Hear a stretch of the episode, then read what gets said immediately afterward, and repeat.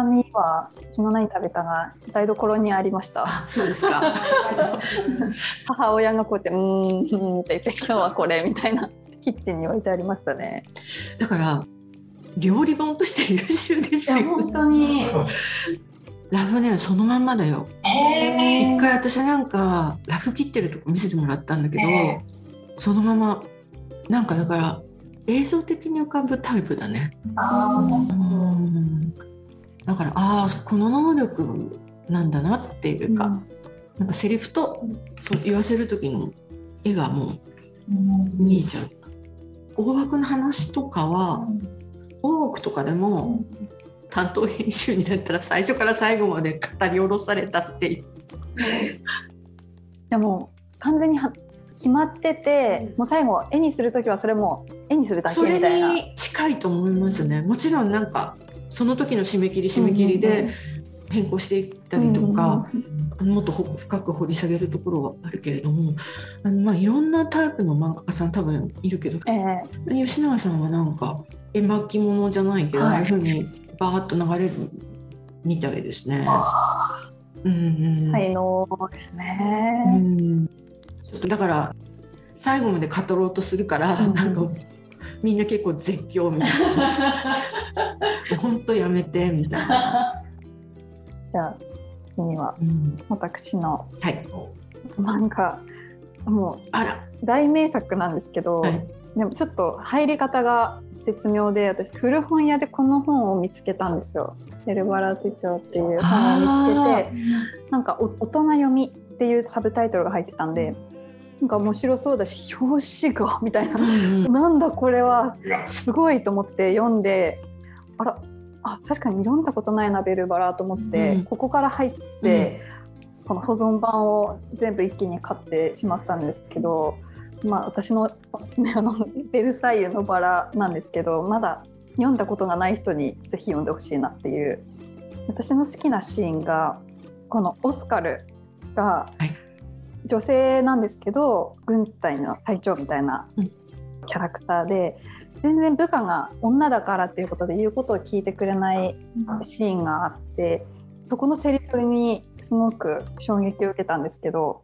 貴族なのですごいお金持ちだし何不自由なく育ってきたこの彼女が何も言うことを聞かない部下たちに対して立場も偉いから力で押さえつけたりその権力を使うことだってできるのにそうしないと。私にはそれだけの権力があるけどお前たちを抑えるつけることに何の意味があると。でお前たちのところまで服従させることはできないのだ心は自由だからだっていうのがあってもうここでは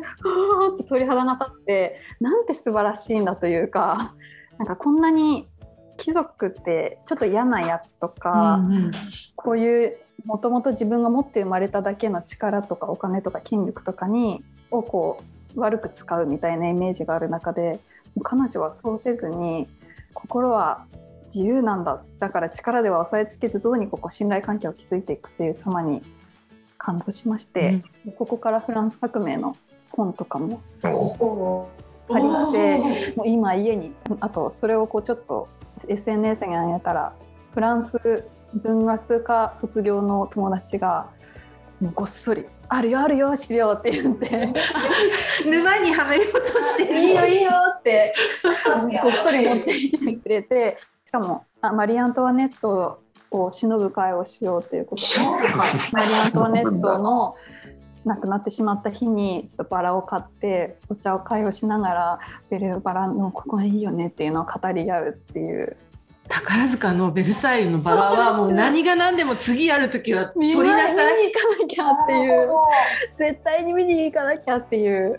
はい、有名ですね。ちょっと見るのが。ね、普通にその会はルイ16世の命日にやるということが決まって1月にやります。っていうのが私の推しでした。本当見たことない人に見てほしい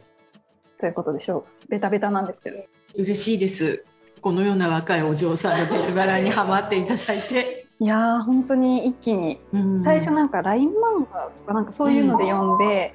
なんかもうそれでも課金しまくって、ちょっとこれは手元に欲しすぎると思って、